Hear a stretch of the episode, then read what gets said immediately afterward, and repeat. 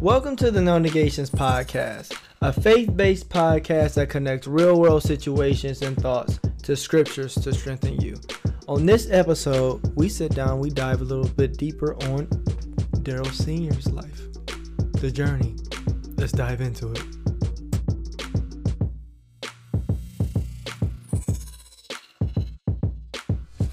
What's up, everyone? Welcome to another episode of the No Negations Podcast. Darrell D. Sullins Jr. is here. Ayla Sullins. And DS Ninja is in the house. So, well, before we get into all that, okay, how was you guys' weeks? Let me turn my volume down. It's kind of loud on me. Oh. No, the game, not the volume. The game. There you go. How, but how was the weeks? um, it was good. I feel like all the weeks are kind of forming together now. Why? I think I'm preoccupied. My mind is Why? because I'm pregnant, and that's all I think about mostly. Don't think about D anymore. you wait. It's crazy because a lot of people are saying like, "Oh, your Christmases and birthdays is over, so it's all about the kids now." so, I remember when um, uh, your mom had Tori. You know, people go, "How's Karen and the baby doing?" I was, "I'm okay too." well, Dad, how's your how's your week been? You're a busy man. Yeah. Um, you know, last week I told you about some negations I was faced with, and I said no to them because it had me thinking because things didn't go my way. Wait. Well, okay, go ahead. what? No, go ahead. Go Oh, ahead. and this week um, I was in a webinar um, with the directors of J.P. Morgan and Delta Airlines, and they requested my email and capability statement, and said they, Delta does have opportunities for speakers and uh, diversity training. Wait, did you say J.P. Morgan and Delta, like Yes, J.P. Morgan, like Chase? J- Chase, J.P. Morgan Chase. Yes. Oh, dang! When I say you was busy, like I was like, you know, you're busy, but dang, you that busy? Yeah, well, um, and I did a, another presentation for the the Veterans Business Outreach Center, but I say that to say that when we face with no with negations, you know, the mm. negative, the doubts, the fears, the rejections, we say no to them because it puts us in a certain mindset that we won't be able to think that we can achieve. So let me ask you this. All right, so I've known you my whole life. Have you? Are you sure? Yeah, I mm-hmm. think. Um, mm-hmm. So I've known you my whole life, and you've always had like this go get it type attitude. Why? Like why? Where did where did that come from? Why are you so uh, driven? Like what makes you go? Like why? because of what I went through in my life coming up. Uh, the stuff I faced, the, the things that people told me, and, and I bought into it, um, not thinking I was smart enough, um, not thinking I was significant. Um, I remember when um, my mom and dad got divorced when I was five. I don't know why, but subconsciously I thought it was my fault. Of that of their divorce? Yeah. Why? I don't know. I'm just a kid, and, and then he wasn't there, you know. So I bought into that, and then I, I really wasn't a good student, and when I was younger, couldn't comprehend and and learn like the other kids. So I compared myself to others, mm-hmm. and I wasn't measuring up. I wasn't doing as well. Mm-hmm. And then, and during the time that I came up, you know, uh, in the '60s and '70s, you know, coming up the environment was different because it's just coming out of that civil rights era and and and facing certain challenges um, i just didn't think i was significant. And and so i performed that way. So what snapped you out of that? What was the day where he's like, you know what, I am significant? Like what was going on? um, it was in high school, going into high school. Um, you know, I got into karate, and my in, instructor, Grandmaster Ken Ferguson, I remember when I first went up there, um, I was in middle school, and a classmate named Keith Holiday told me about the class. And so I went up there because I was going to different recreation centers, learning different styles, you know, taekwondo, judo, kung mm-hmm. fu, and all that. And I go up to the recreation center, and they have free karate classes there. And so that's when I met. excuse me. that uh, was really loud. um, my instructor Ken Ferguson, and after class, and and here's what it clicked for me. Mm-hmm. He looked at me and, and he said, he pointed at me. He said, "You'll be good if you practice." Well, that's I I hadn't heard that before. Mm-hmm. Nobody told me that. Like that you would be good. Yeah. Mm-hmm. So uh, I remember, you know, guys picking over me basketball games and stuff like that. And the challenge was, it wasn't that I didn't have the skills; I didn't have the confidence, mm-hmm. and that triggered it for me and then things, you know, certain things started happening. I, I, I got with a group of guys, a posse, and we were accountable to each other, and things started progress and change from there. Do you think your relationship with your mother and father, and even maybe the fact that they were split at that point, affected your outlook on yourself up until that point? From the point that you know other kids had both parents at home. You know, not all of them, but majority of them that that I I knew. But it was a point where I went to live with my dad. Mm-hmm. In, in the fifth grade, I went to live with him for a few years, and then I wanted to move back with my mom and my sisters, and they were in Columbus, mm-hmm. and so I went back with them. Um, but my parents, you know, my father was always there when we needed him. They just wasn't there. And later they got back together for a while, you know. But overall, society and what what, what was going on, what people said, um, I didn't think that I was significant in my mind and being able to learn, be able to achieve, achieve you know. So wait, when you lived with granddad, what made you choose to be with granddad? Like, why did you choose to stay with him versus grandma? Um, I, he was my dad. I wanted to be with with with my dad, you know, and and so I, I stayed with him. You know, you're just like your dad. You know, he doing the things that he was doing, and then learning the things that he was he was doing. I wanted to learn those things. I can't relate. How? how? Yeah. uh, We're going to take a break for a minute as I'm taking my belt off. How often were you seeing your mom at that point during those couple years? Um, I didn't. I would, you know, talk to them long mm-hmm. distance, but didn't go see them. No, no, no, because um, they moved there not not long after they moved to Columbus then later I, I moved on. It wasn't a, a, long period of time. Nowadays, I don't think you can do that. What? Like when your parents split up or divorced or something, they have to be within a certain amount of miles of each other. If you have like a joint custody, like custody, oh, yeah. you talking 1966? Yeah. Wait, is that true, or is that like something that you go to? Because I have a friend that's moving across the country, and he has a kid.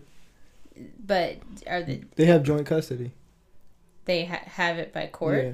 Yes, I believe so. I maybe they maybe she's just not turning it in. So if they have joint, if someone has joint custody, they're not allowed to. That's no. You can no. It depends on the divorce decree and what you agree upon. I, I thought so. Like I feel like yeah. that would be something that you have to agree with yeah. between the two. Mm. Yeah. So how did when when okay when you decided to move back to or move to Columbus with grandma, did granddad feel any some any any way any some type of did he feel some type jeez. Did he feel some type I of way did he feel some type of way about that or did grandma feel some type of way when you decided to stay with granddad or was just like oh it's cool? Not that i know know of you know you you're talking fifth grade mm. sixth grade and yeah. around that time and stuff so. Dang. Yeah. But see they moved back here too. Yeah. Yeah. Were you happy when they got back together, or was? Well, yeah, absolutely. Yeah. You know, Did, have you ever talked to Granddad about like this type of stuff? I don't think so. I wonder what his Uh, thought process is on. no, Uh, your granddad, you know, and they come from a different area. They don't talk Yeah. out much stuff, you know. Yeah. yeah, so, but yeah, it it it, it affected me. It affected me. So all right, so we got Young Dale, right? He's at Mhm. the recreation center. Now I've been down to the JFK Recreation Center, and they got a lot of different programs down there. They get, you know, you can done football, they have soccer, they have everything. Or uh, as far as I know, what made you choose karate? Like why karate? Um, years ago, we were living on a, a South Street called South Boulevard off 105, and at that time, on Saturdays, uh, came on a thing called Wide World of Sports, and they had uh, one Saturday, Aaron Banks, who was a karate guy, uh, and it was the, called the Oriental World of Self Defense, and they had all kind of uh, martial artists on there.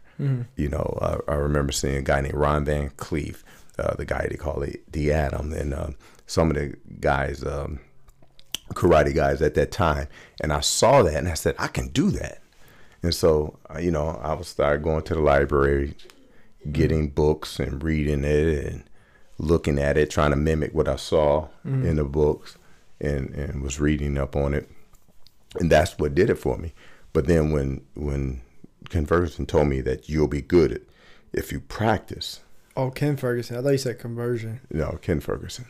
Yeah, when it that had really set off, and then when he made the United States team in 1975, that was something. Say I can look at and point to that I can do that, and so I started training. My training and my mindset changed. When did you realize you was really good at karate? Um, I didn't initially um, because my first three tournaments I quit. I mean, um, I lost, and after that third tournament, I I was getting ready to quit. Mm-hmm. But my mother told me, "Don't quit." She said, "Don't worry about the entry fee. You're gonna win. Keep going." Mm-hmm. And and that clicked for me, and I, and that's because I was going into competition afraid. Mm-hmm. I was afraid. And so I got sick and tired of being sick and tired. And I said, look, I'm going to stop being afraid. They're going to stop being afraid of me. And that's what it, you know. And so what what society at that time did, and, and it does it happens today because it happened with you. Remember what you were told Yeah. in school. So when I realized that's a skin of a lie stuffed with a reason. And so when people tell you you can't perform and they don't know you, they're not encouraging you, that's the way of keeping you down. Mm-hmm. You know, either they don't want you to achieve for various reasons and we buy into that. I hear today people saying what we can't do as a community, uh, what they won't let us do. We can't do it in business. They won't give us a loan. That's a skin of a lie, stuff with a reason. They're telling by making that statement, they're saying they can't do it or won't do it, and so you shouldn't try to make them look bad because Yeah. you take their excuse away. So how do you deal with that personally? Like you're in a room or you're trying to do something, you have a vision to do something. The people around you aren't hardworking. hardworking is to say that they're saying that it can't be done. How do you personally deal with that? Because this is like one against thousands or wh- whoever you're dealing with. How do mm-hmm. you deal with that when you have all these negative mindsets of people who constantly quit or who don't believe that they, that things could be done? How do you deal with? Well, re- remember when it, this happened initially, I did not have a relationship with Christ. Mhm. Okay, and so I dealt with because really, if you really want to know the truth, most people don't realize I have a temper, but I don't express it a lot. I'm about to say, do you really? Yeah, I don't and, and express it outwardly a lot because it is some fires me up, and and and one thing that really fires me up is somebody tell me I can't do something, and so when they tell me I can't do something, I'm not trying to prove them wrong. I'm trying to prove God right because He says all things is possible with God. Yeah. So I'm standing on that, and I don't understand when people say that we can't do anything, but they praise the God, they they call on Christ, but then they live their life like they don't have Him in this life, hmm. because He said, "I am with you even to the end of the age." He said, "I am sending you a comforter, not only be with you, but in you," and so that allows me to know if I'm doing it in His will, it's possible. Hmm. So I don't understand when people say that they can't do anything unless they're not doing it in His will for His purpose. Hmm. So you believe you can do anything then? I believe I can do anything in His purpose. So it's probably not part of your purpose to ever beat me in a basketball shootout. Okay, whatever. Uh, Been there, done that. I had to take advantage of that. but that's but that's that's that's interesting to me because a couple of weeks ago we was on a podcast and I said that I feel like I can't do wrong, and that's what I meant. hmm Is that everything that I do, every decision that enters my mind, I really believe is God trying to work through me for Mhm. for the purpose to glorify Him. So I think anything that I try to put my hands on, if I have the right motives, I can't I can't mess up. And that- I just think that was interesting. I just thought that was interesting. I, I think another catalyst for me, um, I was one that did not like to read.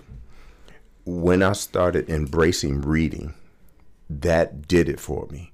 It allowed me to, even though I am here in Cleveland, Ohio, it allowed me to go to other places without going there because it stimulated my mind and my thinking and how I approach different things. So that's why I have a bunch of books now and I recommend books. I give books out. And that's why I always told you, you got to read Yeah. because it's so important. And so um, every day I am in the scriptures. And I don't read a lot of books by a lot of other people, you know, biblically. There's certain ones I read uh, because some of them are saying the same thing about the same subject. Yeah. But there's there's a few authors that I, I do read. But I, I other than that, there's, books like like Who Moved My Cheese. Uh, now the money money is simple. Uh, what do you say when you talk to yourself? You can't get the first. You can't get the second with your foot on first. Books like that. Yeah. You know, Think and Grow Rich. Those things. Uh, Magic of Thinking Big is one of the books that really really helped me. And mm-hmm. that type of stuff changed my mind because people were telling me one thing that I couldn't do, but these books was telling me that I could. And they didn't see me, they didn't know me, but yet they were speaking to me. Mm-hmm. And I learned the process of reading, understanding that the author of the Bible is talking to me. Mm-hmm. The author of a certain book is talking to me. So I didn't hear the noise, the negative, the doubts, the hindrance. I said no negations to that stuff. And when I learned that, that's when I started progressing. I, I have a serious question. So we went through, you know, a little bit of your childhood, you know, starting when you were five, and then we're up and we went into high school. How you got into karate? How did you get to the point where you wanted to go um, into the forces? Into the Into uh, the, the Marine Corps. yes. Uh, that is a funny story. I had a 1969 Cutlass Oldsmobile, light green body. The two panels on the on the side was dark green, and the hood was brown. and I'm riding around with some friends: uh, Gino McCulley, Carlos Sanchez, uh, Ernie Brown. Uh, we we riding around, and we were coming up Harvard, and I remember uh, it was like, man, we doing the same old stuff every day. And then um, I was uh, somebody said, well, let's go to the service. And we was joke, we laughing, ah, ha, and I said, I don't care which one we go to, long as we don't go to the Marines, you know. so uh, Carlos Sanchez sitting in the back, he said, well, I know a Sergeant Brown, we can go talk to him. And so Gina was like, "Y'all serious? Like, let's go find out." So we went over to, uh, we we talked about going to the Air Force. So we went over to um, uh, off East Cleveland. They had a serviceman uh, place there, and we were going to talk to the Air Force guy, and he wasn't there.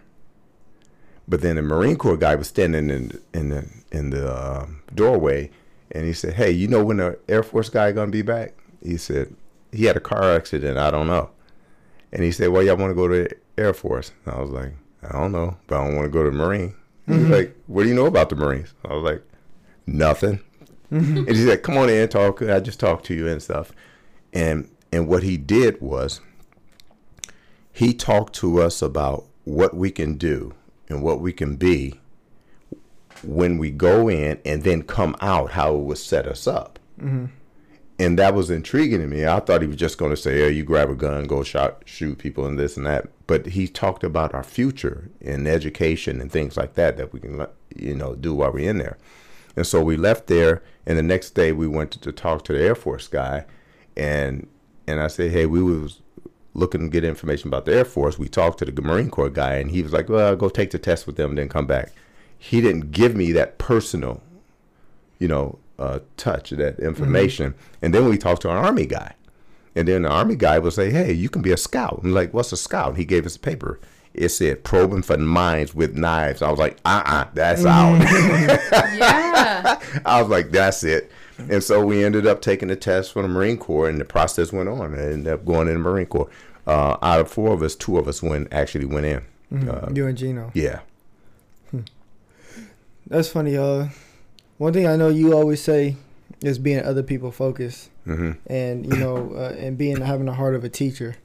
You know, and the the Marine guy sounded like he had a heart of a teacher. Is that is that where you got that from? Like having that servant type. No, it's it's it's, it's common uh, understanding and, and and reading and studying scriptures, uh, reading a book. Um, you see the most successful people, and and and let's keep it uh, in context.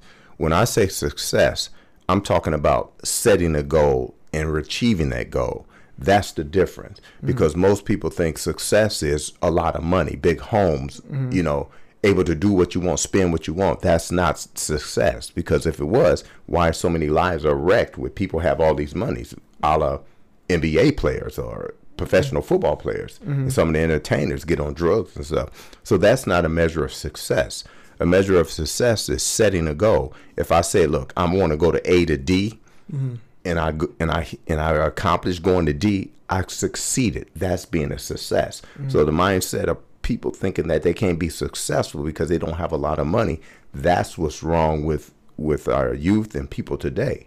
Because they think and once I learned the concept of that, learned the the um, God's purpose for money, God's purpose for doing things, that really propelled me. Yeah. Are you? Would you consider yourself somewhat successful? Yes, because I've, I've established certain goals. Because remember, I didn't think I, I was able to learn at a level. You know, I see people with uh, bachelor's degrees and master's degrees, doctor's degrees, and and really, some people make you feel that way because you don't have that. Mm-hmm. You know, they they have they're a lawyer, they are a doctor, they're this, and during the pandemic, who was essential? That's the gas station feel- workers, yeah. the the lib- you know, Uh-huh. the the people Grocery working in store. stores, right? That mm-hmm. was essential, and so it's it's a mindset, and that's what I said. It's the skin of a lie, stuff with reasons. They mm-hmm. got a reason for keeping you down, but you got to get beyond that. Was there ever a point where you ever just sat back and waited instead of just acting? Because I feel like growing up, I've always seen you in the acting mode. Like, Mm-hmm. here's a problem, let's go solve it. Oh, this is this, let's go find. it. procrastination. Yeah, yeah, I did. Um, it's it's funny, uh, and see what you guys don't realize. You, you you guys are really my secret weapon, because the mindset now, and I've heard people say this, say it recently that we can't do certain things, we can't do that because of our community, because of mm-hmm. our color. We can't do anything. They know you guys coming up. They seen you as a kid. Mm-hmm. They saw how little you were. Yeah, You know, we don't have to go that far back. Yeah, well. but what you achieved so far, that takes that excuse away. Mm-hmm. That takes it away because they know you. And so I am in the mindset I am done talking, trying to convince people. I'm going to act and then I'm going to succeed. And then they ask how I how I did it. Now I can tell them because I've done it. That's one thing that I did learn, learn from you. Because I, with Ayla and I was talking. I'm, I always want to be that guy to be there and be like, boom, like let me help you with this. let me help you with that. But not every time that person is ready for it, hmm and even for myself.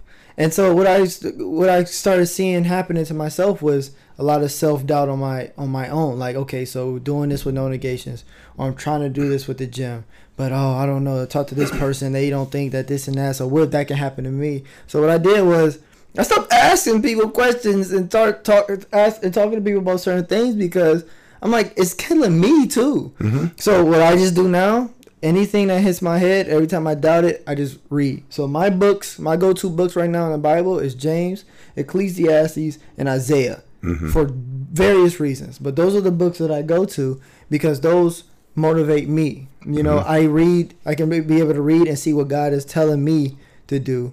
And that way I, I cancel out all that negative noise. But I learned that from like watching like you operate because hmm mom says it too. Like you're like quiet. You don't really say much. You just Mhm. just next thing you know, it's like, oh, dad is doing this, or dad has that, or dad is. It's like where did that even come from? Like, Mhm.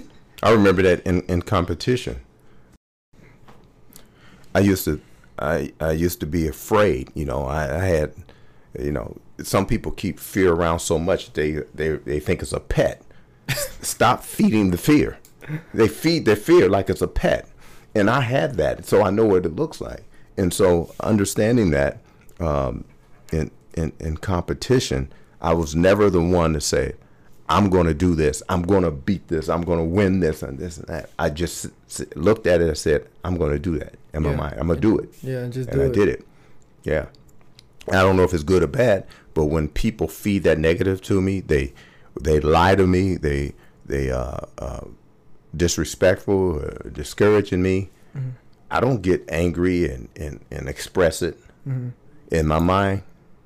I love you from a distance. hmm That's how kind of I am now, man. Like, um, at the, um, whew, almost gave too much, but I was talking to I was talking to a guy one day, and he's basically saying because you know I just opened the gym, Mhm. and he said that he thought this was a bad business move because you know, um, being totally transparent, I got student loans, got Mhm. student loans, got bills to pay, got all this stuff. When I had left the job that day, I didn't fully have everything I needed to be able to take care of my bills. I was pretty close, but everything I needed to be able to take care of the bills. And he was like, Darrell, you know, uh, some me and some of the other guys were talking. We think it's a bad business idea. And I was just like, okay. And I was just like, yeah, it's like, okay, I mean, I get it. But in my head, I was like, okay, so I have this in plan. This is coming at this date. I'm doing this at this time. Like, there's a lot of things in the works. But I just said, okay, and then kept moving and then just did it. That's Mhm. it. Like, I talked to Ayla about it, just did it. hmm And doing that, I didn't, was able to replace the income there. And so I just got sick of, you know, me personally sitting back. And that's just something I just see you do um, a lot. And that's just kind of where I got it from, too, is is that I'm not going to be, I'm not going to sit back and try to argue with you or prove that this can be done. I'm just going to hmm try to go do it. And then, like I said, the James, Ecclesiastes, and Isaiah, those are the only confirmation that I really need. I don't need confirmation from anyone. Mm-hmm. You know, as long as I have the my vision on glorifying the kingdom of God, like I can't I can't do wrong. And God has really uh, supplied for me. One day I came home and I was all happy. I was like, Ayla, I can't nobody tell me God's not real. hmm And the reason why I felt that way is because I was driving. I just felt like the Holy Spirit come over me because I really stepped out on faith and I allowed God to to utilize me. hmm And because I did that, God blessed me more than I could imagine in this moment. You Mhm. know, and I'm fine. You know, if I didn't do that, if I bought into what these guys were saying or whatever, whatever, I I don't know. And then a couple days later, Ayla and I find out that we're gonna be having a kid. I'm able to still help and pay for things. You know, like Mhm. I could not say that if I if I was in this other situation. And so, but that's one thing that I do have to commend you on. I don't like, you know, giving you your props, you know. but it's just watching watching how you operate it, like how you say you wanted to be next to granddad. That's kind of how like I was, like just Mhm. watching you do different things. It's like, dang, now I did. At first, it was like a, a burden, kind of. It was kind of scary because I like, dang man, he doing all this. I got big shoes to fill, but nah, I could. I was like, yo, boom, right here in front of me, I can do this. That's one of the reasons why um, I, when you asked this one time about getting in karate. I didn't put you into it because I understand that the path I laid that you were trying to follow that. Nah, You you, know- were scared I was gonna be beating up all the kids. well, whatever. But I mean, your mom was a pivotal, a pivotal part in in my growth. And when you're a couple, that is so important um, to have somebody, even even when they may not see the goal that you have, even though they may have some doubts, they still there with you. You know, that's what's important. You know. Um, and so you, yeah, you need Ayla, that I don't in know every if Ayla thought I was crazy, but she was she was like, okay, we're gonna do this. this Yeah. is the thing. I know you. I also know your relationship with God. I know my relationship with God. Mm-hmm. And I just felt okay. I, I don't know. I felt okay. And I told you, it's like if, if it were anybody else, if it were anybody else, if I was married to somebody else who did not have the same work ethic as you, uh, I knew we would be fine. First, because God, and second, because you are who you are and you're a hard worker, and I know that you would get it done no matter what. So I just trusted in that. So when you under, when you truly understand faith, and I, I know a lot of people go to uh, Hebrews eleven and, and read at the Hall of Faith, read read about faith. But when you truly truly understand faith, you know that faith doesn't make it easy. It faith makes it possible. Yeah. And so that's what did it for me. And then I had a group of guys uh, from the Bible study, from the guys that I trained with in, in karate. It's accountability thing and and encouraging. And that's what we have to be. That's why so much with with Devin and Andre and all the guys from track and, and those. I, I put a plan in place, and those guys wanted to do the plan. Mm-hmm. I didn't have to convince them. They have faith in the plan. Right. They bought into it and they went from the laughing stock of track and field to being second in the state in, in a relay and making significant changes. And people saw the difference. And you can have all the speed, the technique, and all that. You can have all that, but it means nothing unless you have the confidence. That's the same way we should look at the Bible, then, huh? Exactly. You can read the Bible from cover to cover. You can know every verse by heart. But unless you put it into place, you act upon his word. Mm-hmm. That's the difference. It's acting upon it. All right, I want to ask. This, I was gonna say last question, but we'll see. Um, when did you start putting like the Bible into place? Like when you started making the Bible part of your life, and you were Yeah. When did you get saved? January 17th, 1988. not One- even not even that though. Like, well, I guess you can go ahead. And Yeah, because Yeah. that's where it would start.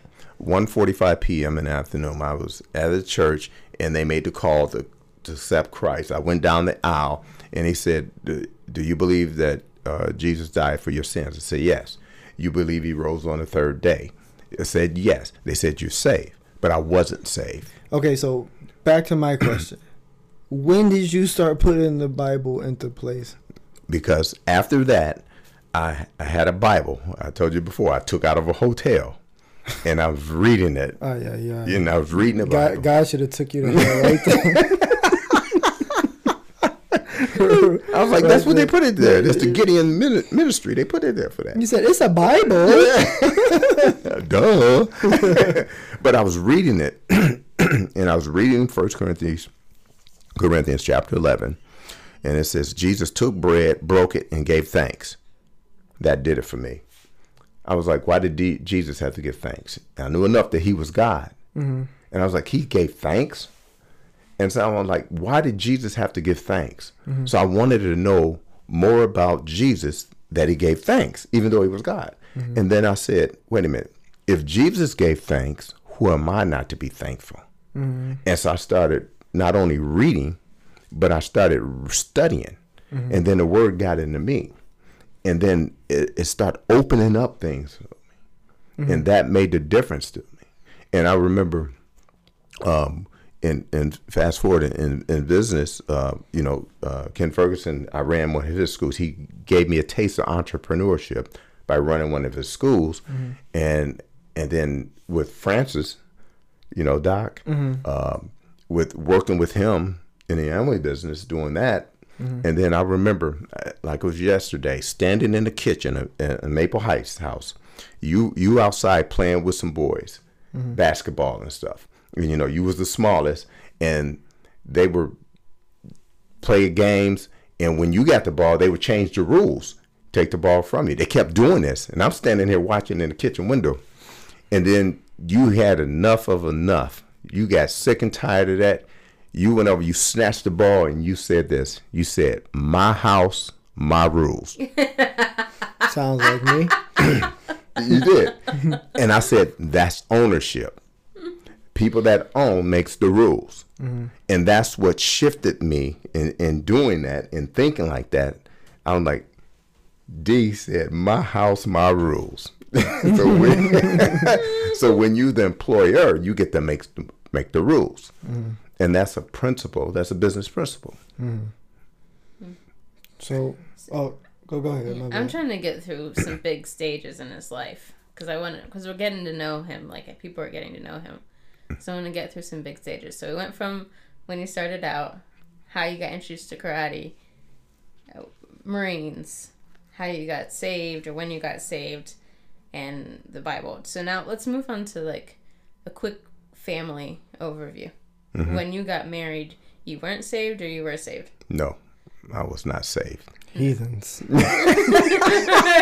Just a bunch of bunch of heathens. yeah. But when I when I got that Bible, where I was at a business conference, and, and I got the Bible and I started reading, and and your mom was like noticing like, wow, he's reading that thing a lot, you know, because I wanted to know. I want to know wh- who am I supposed to be as a man? Who am I supposed to be as a son? Who am I supposed to be in God's eyes as a father? You know and so that intrigued me and i got to studying and again the histories and, and asking a lot of questions and and doing that you know it, it was phenomenal you know what what changes i know we kind of covered this in the marriage series but what changes did you find to all of your relationships once you started reading and applying is Right. that i'm i'm not a taker but should be a giver. That's the biggest thing. Uh, anytime you're in, in a marriage you have two different worlds coming together bringing their different experiences the different cultures the different traditions. And then you have to decide make a decision that when he said the two became one what does that mean to you? Understanding what god mean by that and I understand the nuclear family the the man and the woman coming together to please him in his eyes and in his image. And that's what intrigued me. And so i understand that i'm the provider and protector of my family my household. And there's outside forces that don't want to see the marriage succeed because why? That mars the image of god. And so me being not highly educated uh, really not being able to learn like I thought I was, and then now to make that shift, and then you know later in my fifties I went back to college Yeah, it's crazy. and got my you know degree, and so I'm not trying to prove other people wrong. I'm trying to prove God's right, and so that makes a huge um, uh, difference. And and another pivotal thing that happened is D was writing one time and and you were asking me about you know my career in athletics and karate. Mm-hmm. And I remember we were at Chick-fil-A and we saw a guy that I knew and we were talking and he looked at you. He said did you know the stuff your dad did? He's a legend. And you looked at me like what? You know because you didn't know until about but junior high school and school mm-hmm. some of the things that I did because I didn't talk about it. But you said dad you got to talk about this more and I'm like, I didn't want to hear that. And he's like, Dad is encouraging, you know, to people. And that's why uh, Facebook, I do that now because of what you encouraged me to do. And I realize that's serving, that's giving, uh, that's encouraging other people, giving them uh, insight of that somebody like me can go from where I was to a, making those achievements that most people uh, won't see or be able to achieve. Me traveling the world and competing and winning a gold medal and being fighter of the year in Japan, you know, I didn't foresee that. Mm-hmm. Now you're on stage talking to hundreds and hundreds of people. You're welcome. I, I do want to ask this last thing. I want to know out of your whole life, your best moments, your worst moments, and if you could see God in those moments. I don't just have one best moment because I think a lot of them are significant and they're they're stair steps. But um, meeting and marrying your mom, because uh, that changed the course in my life also and gave me access to to people in in the church and then uh, other people in my life because I'm I was at Dominion. I got hired at Dominion because I was with your mom at the mall and I saw my seventh grade English teacher and just getting out of service within a year, she said, "Hey, the gas company is always looking for former military people." And so it's 33 years later, I'm there. Mm-hmm. You know, and then the birth of the kids, you know, and grandkids and all that. you know, um, my worst moment, uh, I think, is when I had to take my mom off of life support. Mm-hmm. That was that really shook me, and that affected me for a long time because I always had in my mind thinking that should I waited a little longer before saying okay, take her off. Mm-hmm. That bugged me because I wouldn't. I didn't even from 1998 to 2019. I didn't even go to her grave mm-hmm. because that messed with me, and I'm thinking I should have waited, or you know, even though I saw the diagnosis and uh, doc was with me and he said yes 10% brain activity. That affected me. Mm-hmm. that was the worst. Did you see or could you see god in those moments looking back on them? Yeah uh, i could. Um, even yet while i was in my sins christ died for me. It's five, romans 5 and when i look back on it i see god was there you know, in the best moment because f- through meeting your mom led me to a course in in, in, in developing my relationship with Christ. Mm-hmm. It led me there. Um, looking back and when I had to take your mom off a life support system. Your mom. Yeah. yeah. My mom off a life support system. Um, although I didn't know it at the time, I um, realized that God was there. He never left me. But a year later, after I went through that, I got a call from one of the elders at church. Mm-hmm. And they said, D, you've been through this already, and I'm going through it now. My dad is is very ill and getting ready to pass. Mm-hmm. And I saw that when it says in, in Romans 8, all things work together for the good, mm-hmm. it didn't say that situation was good, but it worked for the good. Now I'm able to minister to somebody. So I saw God in that mm-hmm. also. So my last question is okay, so you have every all these things that happened in your life. You know, you have all these testimonies, all these different stories, all these people you've met. You're talking to someone who may not necessarily believe or be a believer and they ask you this question, why should I love God? What would you say to that person? You know, it, I think we do a lot of talking but I think um, we're the most Bible that some people are going to read. Mm-hmm. The way we live our life, mm-hmm. um, and I, and I know with some of the relationships that I have with my former athletes who I coached and trained, the way I live my life and the way you live your life is going to be the most Bible some people are going to read because mm-hmm. you can talk to a person all day. Mm-hmm. you know, they'll they'll listen to you and talk, but it's getting them to move, to act, to put action behind what we're speaking. Mm-hmm. And so I would say, you know, the, be around, come around, uh, get into groups, fellowship, talk. So and, they can see. So they can see. Because, you know, I always said, you know, my train is moving. I ain't stopping. I'll slow down for you get on, mm-hmm. but I ain't stopping. And so you'll catch me when I come around again. Yeah.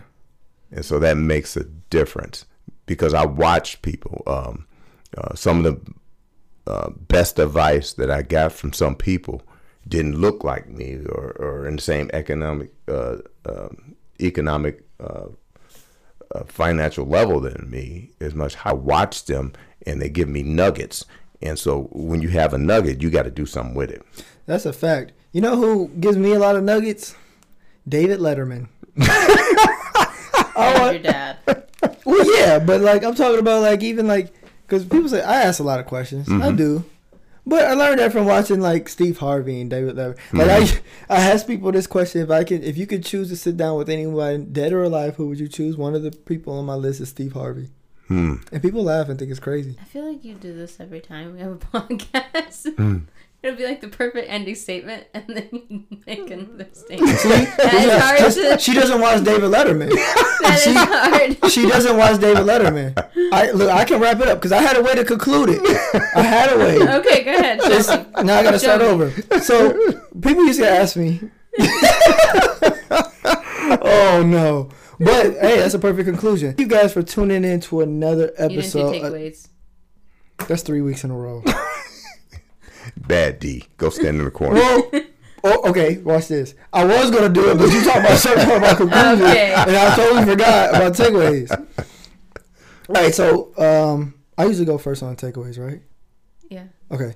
So one thing I did take away from this episode is one, um, stop feeding into fear and um, f- uh, working through God and not through yourself, and um, being a giver and not a taker.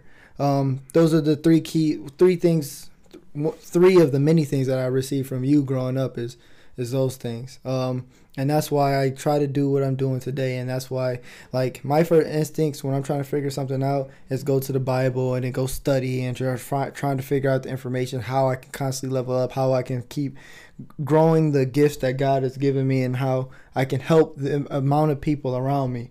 You know, the, a lot of the opportunities that I've gotten so far was because I try to help the people that's in my area, you know, and also spreading God's words throughout the process. And I think that's what my ministry is. So those are my three takeaways is is that is is one is to be a giver and not necessarily a taker. And then when you do that and you have God in your mind first and you're looking to glorify the kingdom, you can't do wrong. Mm-hmm. Mm-hmm. Well, I think I have lots of takeaways, but um, I can talk about like the biggest takeaway. So I'm married to Darrell, right? I'm married to Darrell. He was uh Oh no, go ahead. yeah you had to groom him. yeah, no, actually. he, uh, when we first got together, uh, it wasn't that I was not on the path to find God, but it was just that our relationship aided in that. And our re- relationship aided in that because of the way that you raised him. And so I have lots of takeaways, but how much listening to your life is is awesome because I get to hear how you got to your point to raising somebody that I married who aided in my journey to find Christ. And so I hope anybody, if they take anything away from this conversation and hearing it, is a witness to what God can do in somebody's life and the impact it has, like over and over again, Mm-hmm. and how great of a person you are, and how grateful I am for you. So, I love you too, Ayla. oh, That got real sentimental. What was that? I'm pregnant. Yeah, you better get used to that, brother. you ain't seen nothing yet. I keep using that. yeah, we gonna start doing some free stuff. but uh, really, really, I, I I want to be an, an encourager um, in the midst of this chaos. Um, God is still on the throne, and and and I doubt that.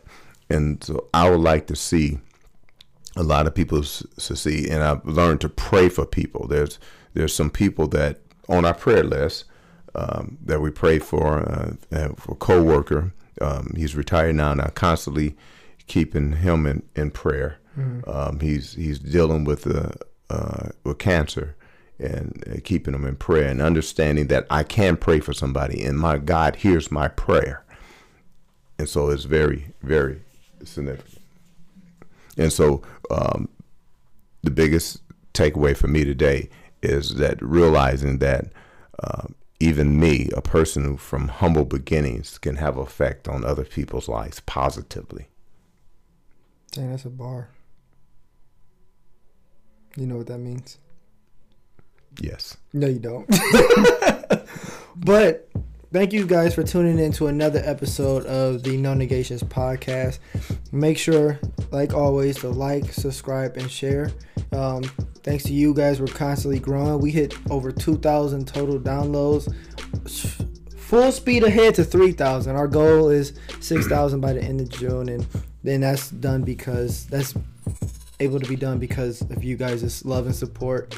So continue to like, share, comment.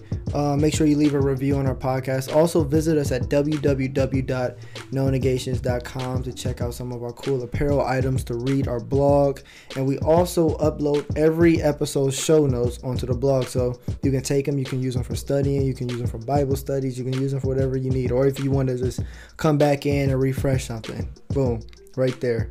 Um, Blended, Oh, I remember that one. Check out Blended, located in Belden Village Mall. Um, 30 plus vendors were one of them. Go check them out. They got a lot, a lot of cool stuff down there. But I think that's everything. Yeah. Oh, also check really, guys. Really, that book we promoted. Oh, that's right. Make um, money, is, money simple. is simple. Get that book. That that's really, really an encouraging book, eye-opening book uh, for you to make a difference. And our summer our summer apparel mm-hmm. is coming out, and definitely check it. And the leggings and, and stuff like that. People are wanting that stuff again. So yeah. So keep an eye out for that. But definitely go check out the Money is Simple. Good. Yep. Good. Until next time. Deuces.